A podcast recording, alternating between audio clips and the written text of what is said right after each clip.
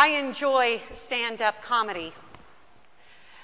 It's challenged, though, sometimes to find a comic who can really get me surprised enough to laugh out loud. So it was pleasing to me when I stumbled across Joe Zimmerman on a podcast one time. He was talking about self help books and how they have titles that catch your attention so that you'll actually buy them. He himself had started to read a book entitled Happiness, and it was all about how to have happiness. It was written by a Buddhist monk, and it talked about wanting less and needing less and having less. And he said, Around chapter four, I decided that happiness is sad. I don't want that. I want more. There is a paradox in faith. The paradox is that in inviting us to let go of things, we actually have more. It baffles the mind. And it requires faith in order to enter into the paradox so that it can be revealed. In our gospel lesson today, we hear the paradox of following Jesus. Jesus, who is about love and compassion, turns to those that are rallying behind him and he says, Unless you can give it all up, separate yourself from that which you hold closest. Yes, I'm talking about family, friends, and possessions. Unless you are willing to let go of all of this, you cannot be my disciple. It's a hard challenge. When we hear it to our modern Western ears, we want to dismiss this part of Jesus. He doesn't look so nice as he does in other stories. And we wonder is he really that? He is inviting those that follow him into the paradox of faith, which is required to be his disciple. The word that we read in English as hate, and it sounds to our modern Western ears as despising and rejecting, disdain for another person. That's how we hear hate. But in the Greek, it is making the point that you must be willing to sever those ties. For you have a new identity and a new relationship, Jesus says, when you are my disciple. We've heard him talk this way before. Remember in a passage from one of the Gospels where one of the disciples says to Jesus, Your mother and sisters are out there. And he said, Who are they? You all are my mother. You all are my siblings. Jesus reminds those that want to follow him that it requires a reorientation. The things that are priorities in the world are not the priorities of Christ, and we are invited to sever our ties with them. Indeed, we will have to to be faithful disciples. You know, in the time of Jesus, he wasn't the first to speak such radical words and to be a charismatic leader that people wanted to listen to and follow. There were others too during this time period. Think about the fact that we as humans keep our ear to particular people, whether it be in Twitter or Instagram, or whether it be just on the news. I know there are particular people that I follow. I like to hear what they have to say. And there were people who were following Jesus. They liked to hear what he had to say. But his point to them was that this will radically change your life. And to be my disciple, you've got to be willing to let that happen. Now, it should be noted that this passage of Scripture has been used to justify horrible things in the world as well. A misunderstanding of the gospel is the kind of thing that's led to people drinking the tainted Kool Aid or the horribleness in Waco. It's what justifies this kind of charismatic fervor, is what people have returned to when they wanted to justify suicide bombings. Again, I call us to enter into the paradox and to realize that we are not called to violence and hatred, but instead to reorient ourselves to Christ, following Him in all things, which is going to mean we got to let go of the ways and the priorities of the world. Fortunately for us as Episcopalians, we have some guiding principles in that regard. Think of our baptismal covenant that we'll say in just a little bit. It talks about continuing in the apostles' teaching and fellowship and the breaking of bread and the prayers. It talks about persevering and resisting evil, and whenever you sin, to repent and return to the Lord. It invites us to seek and serve Christ in all persons, loving our neighbor as ourself. It employs us, engages us to fight for justice and respect the dignity of every human being. With the guidance of the covenant, we learn how to reorient ourselves in the way that Christ is asking us to. We know that when we persevere against evil, sometimes that means we have to sever particular ties. It takes effort. That's why the verb perseveres in there. We know that when we seek justice for all people and respect the dignity of all people, it's going to take some reorientation. It's going to be hard. Jesus wants those that follow him to be made aware of this. Our baptismal covenant can also remind us of how it is that we can achieve this. It's with God's help. For as we embark on the keeping that covenant, we realize this is impossible. When we sit down to count the costs, we realize we don't have enough. It is with God's help that the gap is closed. When we reflect on our own limits, when we measure our skills and abilities and we see that they fall short, that is the invitation to prayer. To turn to Christ and say, I don't have enough. How will your grace complete this picture? How can I allow your grace to be present in me so that you can do the redeeming work necessary to bring us to that conclusion? When we become aware of our own inadequacies, our own shortcomings, that is the invitation to prayer. That's the invitation to prayer rather than to say, you know what, I just can't do it. I'm, it's impossible. I'm just a little old me.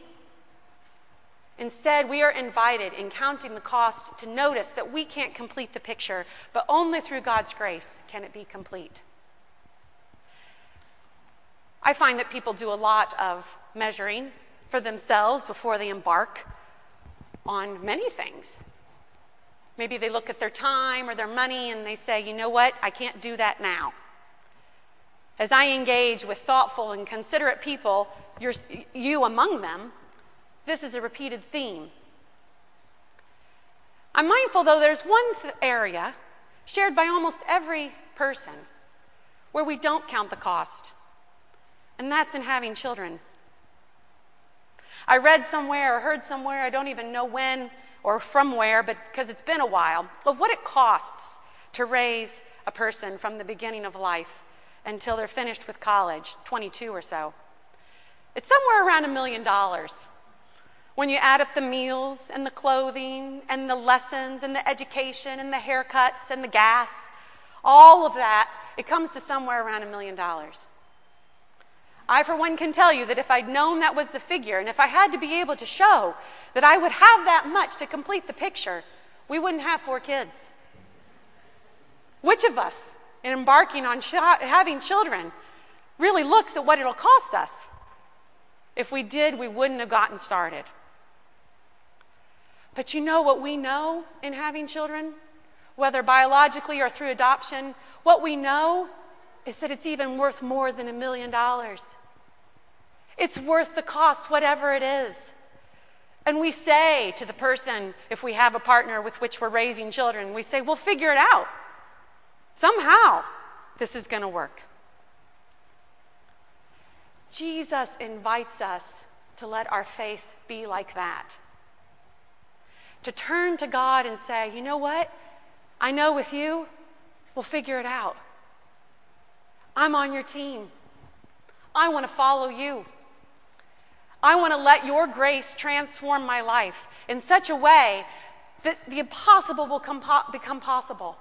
And I'm ready to lay down whatever is required of me in order for your grace to make complete the picture, in order be, to be taken into a new reality. I can't do it by myself, Jesus. I can't follow you from my own strength. But I trust you. It is hard to trust God with life. I think if we can confess that and admit that to ourselves, we're already further down the road than we are if we don't. I find that we are given an opportunity weekly to trust God with our lives. And it is in the spiritual practice of keeping Sabbath. Yes, that one of ten commandments that was given oh so long ago, and that we have inherited as Christians keeping Sabbath. It is countercultural, this idea of giving God a day.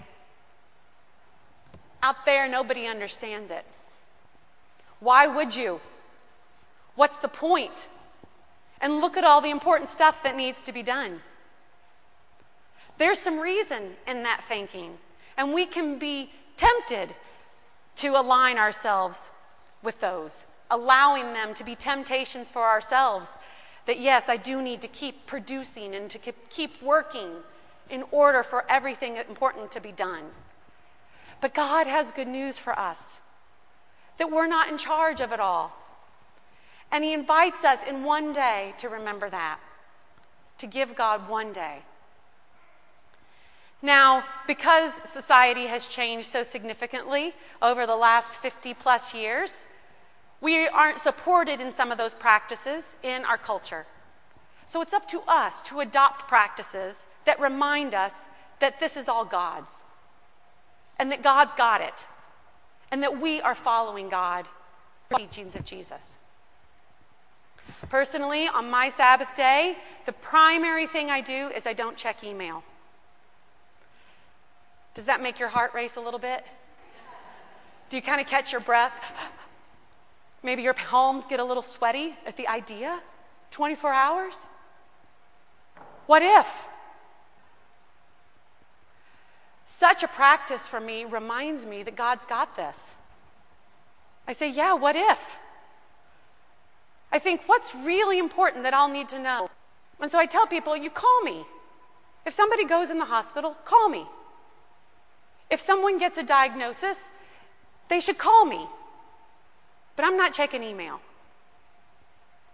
I invite you to adopt one thing. On this, on a Sunday, I think you'll be best at practicing it. One thing that reminds you that God's got this. Maybe it is not checking email. Maybe it is not going on the internet all day, not even to watch that cat video not even to hear your favorite podcast. Seriously, one day. Maybe it's to do no shopping, which includes not even getting gas or a quick jog to the store for milk. I have found that in keeping Sabbath, it reorients my whole week.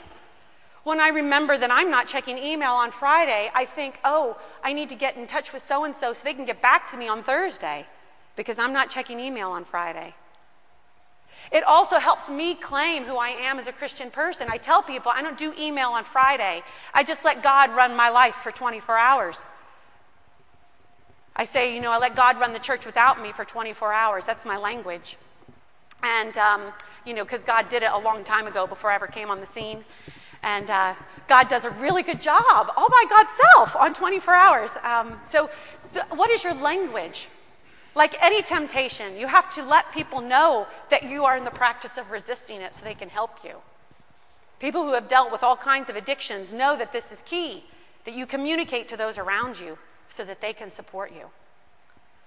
I invite you to adopt one practice of letting go of something significant on the Sabbath so that you are prepared to let go of other significant things should God invite you to do so. It does take practice. The idea of giving up our whole family and our possessions is like being asked to run a marathon when the most training we've had is to get to our car in the rain. It seems impossible. So it's important that we take up some practices that help us build some muscle in orienting our life toward God. You know, you might wonder why do we do this? If it's going to be hard, why am I signing up if following Jesus is going, to, is going to invite me into a paradox and I have to rely on my faith to live in it, why should I do that anyway? Life is complicated enough. I think that it's worth considering because of the faithful that give witness to what orienting your life to God does the joy, the peace, the freedom that is found in following Jesus. We have living witnesses of this, we have ancient witnesses of this. I want to close with a piece of scripture, a story from the book of Acts that highlights this very fact that in following Jesus, there is new life. New life. And that's why we go through all the challenges of it.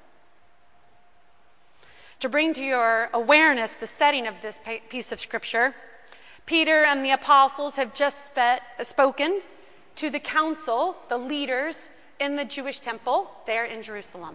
This is their spot. Peter and the apostles, this is their faith community. And they've just finished speaking to the council, those that are in charge of carrying on the faith and of educating people in the practices of the, of the Jewish faith. Now, Peter is bringing it to their attention that Jesus is somebody more than what they expected. And you can well imagine that this causes unrest in those that are committed to orthodoxy and holding the faith together. So here's where the story picks up. When the council heard what Peter and the apostles said, they were enraged and wanted to kill them. But a Pharisee in the council named Gamaliel, a teacher of the law, respected by the people, stood up and ordered the men to be put outside for a short time. Then he said to the council, Fellow Israelites, consider carefully what you propose to do to these men. For some time ago, Theudas rose up, claiming to be somebody, and a number of men, about 400, joined him, but he was killed, and all who followed him were disappeared. After him, Judas the Galilean rose up at the time of the census and got people to follow him. He also perished, and all who followed him were scattered. So, in the present case, I tell you, keep away from these men and let them alone. Because if this plan or this undertaking is of human origin, it will fail. But if it is of God, you will not be able to overthrow it. In that case, you may even be found fighting against God. The council was convinced by him. And when they had called in the apostles, they had them flogged. Then they ordered the apostles not to speak in the name of Jesus, and they let them go.